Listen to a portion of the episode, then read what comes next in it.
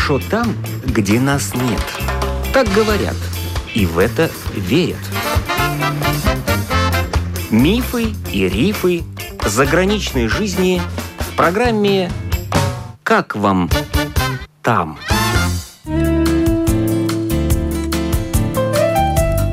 Артур – один из тех перспективных молодых людей, которых Латвия потеряла за последние годы. Он закончил Рижский государственный техникум по специальности коммерческий работник на транспорте. Поехал продолжать учебу в Австрию. Там и застрял, потому что предложили хорошую и денежную работу. Три года Артур живет в Вене и возвращаться не собирается. Хотя и говорит, что чувствует там себя как в ссылке. Но такую работу и за такие деньги ему здесь в ближайшие годы вряд ли кто сможет предложить. Добрый день, и с историей Артура буду знакомить вас я, Галина Грейтона. Причина это, конечно же, экономическая. Это банально бедность. В Латвии, ну, она не самая богатая страна. На те зарплаты, на которые здесь люди живут. Ну, меня вызывают эти люди сочувствие. Я здесь сам когда-то работал тоже. И знаю, что вот этих денег хватает как бы тютелька в тютельку, чтобы вот прожить, заплатить за то, за это, и все. Если создавать семью, какие-то планы, покупать квартиру, строить дом, это что-то такое заоблачное. Хорошо, значит, вы закончили техникум и... И поехал в Австрию учиться. Почему именно в Австрию? Я уже, наверное, не первая волна миграции из Латвии. У меня, в том числе, мать в свое время тоже уехала в Германию жить. Наверное, из-за тех же причин. И вот у меня мать жила в Германии, и я еще в детстве тоже туда приезжал в гости, пожил пару лет, выучил язык немецкий. И вот на тот момент, когда я закончил техникум, я уже знал этот язык. И у меня стоял вопрос, либо в Латвии, либо в России, либо в какой-то стране с немецким языком. То есть это Швейцария, Австрия или Германия. В первую очередь я хотел в Россию. Ну и тогда начал тоже узнавать, можно ли поступить в России в университет, в частности в Москве. И когда я узнавал это, я столкнулся вот с такой вещью, что мы там не нужны. Вот этот русский контингент в Прибалтике, он там не считается своим. То есть вы там должны были платить хорошие деньги, как иностранец? Дело даже не в деньгах, дело в отношении. Первый вопрос был по поводу общежитий. Есть там места, нету мест. Со мной даже не захотели говорить. Сказали, во-первых, есть такое понятие в России, как граждане ближнего зарубежья и граждане дальнего зарубежья. Мы ближнего? Нет. Мы дальнего? Мы очень дальнего зарубежья. Мне так и сказали, для граждан ближнего зарубежья у нас есть места, а граждане дальнего зарубежья, ну, там все проблематично. Я говорю, а кто у вас граждане ближнего зарубежья? Кому вы отдаете предпочтение? Ну, там сказали, значит, Казахстан, Узбекистан, Таджикистан. Очень ближнего. Очень ближний, ну, они, да. видимо, по духу ближе. Видимо, да. Вот этот весь Кавказ и вот этот Ближний Восток, честно говоря, я тогда был в таком небольшом шоке. А в какой вы университет, институт? Вот этот конкретный разговор был с Московским университетом имени Баумана. Технический университет. Да, это технический университет. И вот тогда я понял, что этот русский контингент просто брошенный здесь. Он не нужен ни здесь никому. Мне сразу тоже говорят, если что, садись на поезд и в Москву. В Москве был, сказали, а вы гражданин дальнего зарубежья. Я говорю, а как мне до Питера? Вот прямая линия 500 километров. Какое же дальнее зарубежье? Что же тогда говорить Владивостоку? И вот прям было немножечко чуть ли не обидно или что-то вот такое. Ну, как бы не приняли. Сказали, не нужен. И тогда я вот обратил свой взор на Европу. Германия либо Австрия.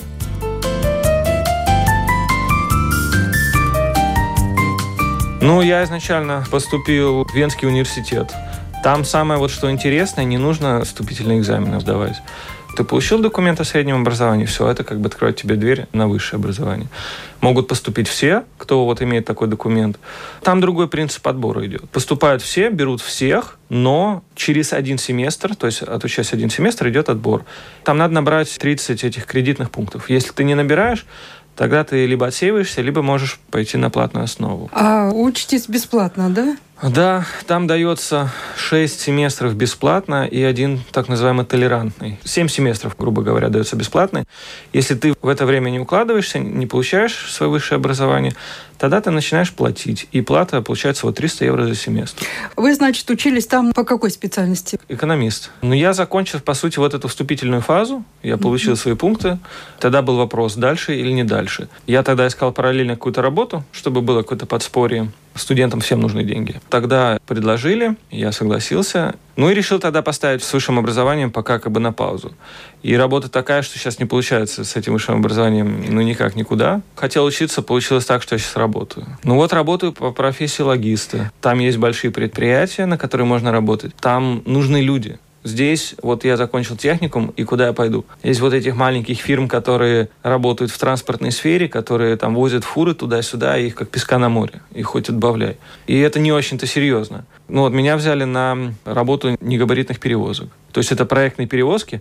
Это все, что очень большое, очень проектное, так очень крутое. Австрийская фирма, да? Да, австрийская фирма очень большая. А как это вас взяли? Без опыта, молодого, Вот, иностранца? да, повезло. Как-то вот в поезде еду, в телефоне смотрел эти объявления и смотрю, требуется человек там со знаниями русского языка и в области логистики на перевозке. Потом домой приехал, отослал CV, перезвонили через пару дней и предложили встретиться. Приехал тогда я к ним уже, был разговор. Там проходил тест, дали такую бумажку, надо было крестики ставить, то ли психологический. Я так и не понял в итоге, что за тест. Там, если вот у вас такая ситуация жизненная, какое качество для вас является определяющим. И там вот три этих самых, там верность, личная выгода или что-то еще. Пока я этот тест делал, я слышал за дверью, ну, ему вот эта женщина говорит, которая вместе меня слушала, говорит, по сути, у меня ничего нет, я ничего не могу дать. А вот начальник сказал, что зато он говорит на языке. И вот это было то, что, видимо... Определяющее. Определяющее, да.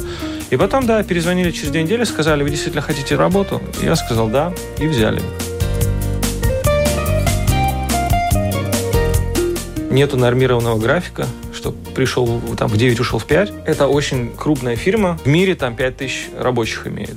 Там есть офисы в Китае, в Европе, в Америке. А вот конкретно что вы делаете? Я организую транспортные перевозки. Я заключаю договора, проверяю маршруты, выбираю вид перевозки, будь то наземная, морская, железнодорожная или авиаперевозка. А вот не было страшно вам, что не справитесь? Когда приходил на собеседование, нет, тогда об этом и не думал. А вот первый месяц, да, было такое чувство давило, что все-таки это серьезная фирма, и все смотрят. Вместе со мной взяли еще одного человека, выходца из Венгрии, но его уволили через 2-3 месяца, потому mm-hmm. что он, видимо, себя не проявил. Но там тоже у людей, которые тебя нанимают, есть ожидание, что ты будешь соответствовать восточному европейцу. А картина восточного европейца такова, что человек за маленькие деньги будет выкладываться на максимум.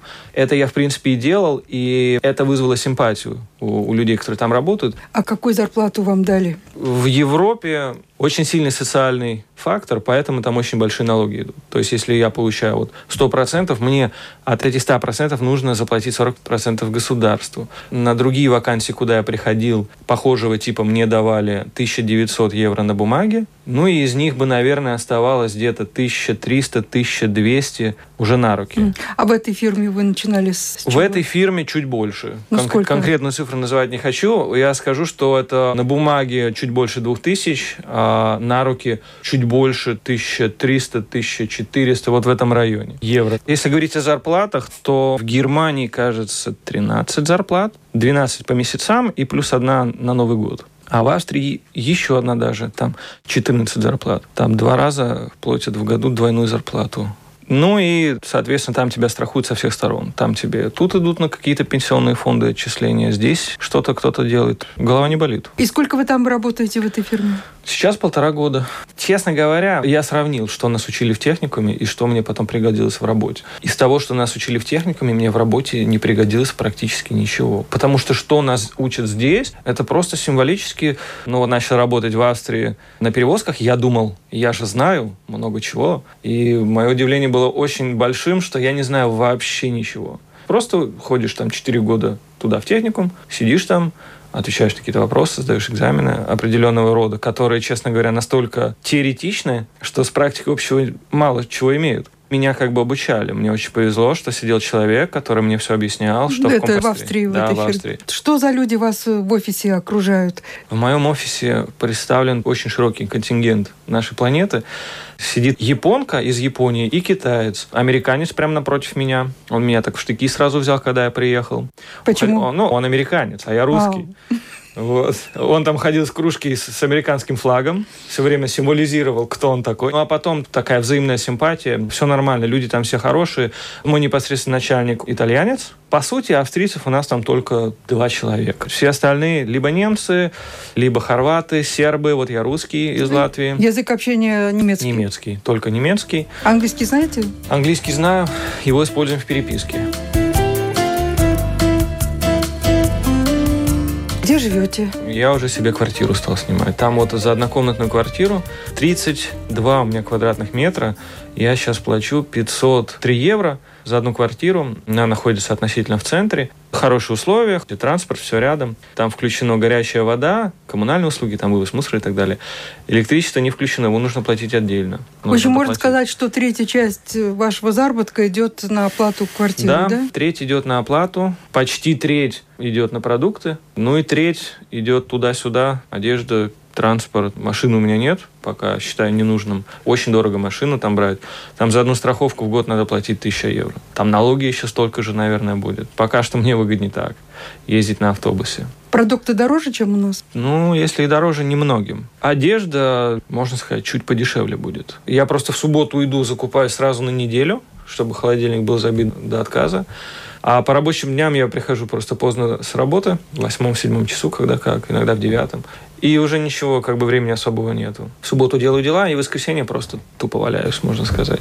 Ну или куда-нибудь схожу, погуляю. Там белье в прачечную отдаете? Нет. Когда в дом въезжаешь, там показывают в подвале стоять эта машинка. Если mm-hmm. хочешь, закидываешь туда копейку, и она тебе стирает. Но я так не стал делать, я сам машинку себе купил, чтобы не париться. Личная жизнь Девушку завели в Австрии? Знаете, у меня была такая любовь здесь, да. в Латвии. Мы здесь встречались, встречались. Ну, как у многих, наверное, встречаемся, расходимся, встречаемся, расходимся.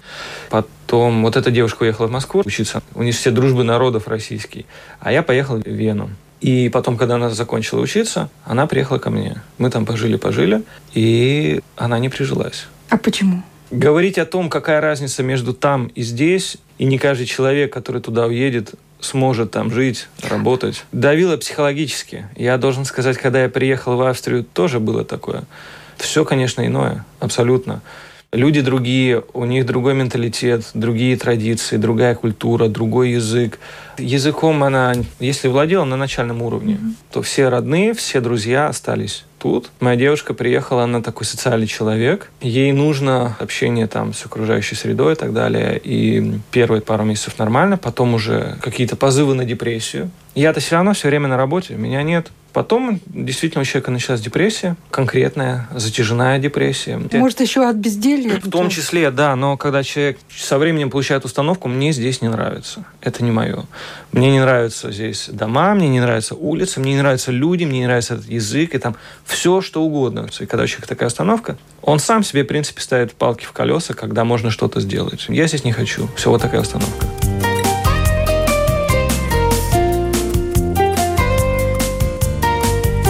Одно время я думал, буду ли я здесь оставаться жить навсегда. Какое-то время я думал, да здесь вроде все нормально, все устраивает. Там хорошие дороги, хорошая зарплата, хорошие социальные гарантии. Все вроде как для людей, но ну, не чувствую я себя там в своей тарелке. Нету такого, что... До сих пор? До сих пор, и никогда это не уйдет. Никогда. Я сюда приезжаю в Латвию, я здесь отдыхаю морально, физически и вот главное душой. Мне здесь приятно. Даже посмотреть на то, что здесь все не так и хорошо, старые развальные дома и так далее. У меня это вызывает некую ностальгию. Я поэтому скучал, когда я там жил. Когда я здесь жил, меня это давило, что здесь все вот так вот, все не сделано, разбитые дороги, кругом алкаши. Ужас какой-то. Я вот сам из Кингаракса.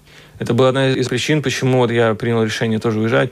Ты идешь по улице, кругом валяются там шприцы. Наркомания здесь ужасная. А в Австрии не так? Я не видел, чтобы где-то валялся шприц. Хорошо, ну какие бы изменения в нашей стране заставили вас вернуться? Да, вот ну, вы бы вернулись, если бы. Вот, ну, если вот меня бы. спрашивали, вот знакомая тоже спросила, когда ты в Латвию приезжаешь на совсем? Я ответил просто, когда я буду здесь работать на такой же работе, когда у меня будут такие же перспективы, как там, и когда я буду получать такую же зарплату. Наверное, зарплата в первую очередь.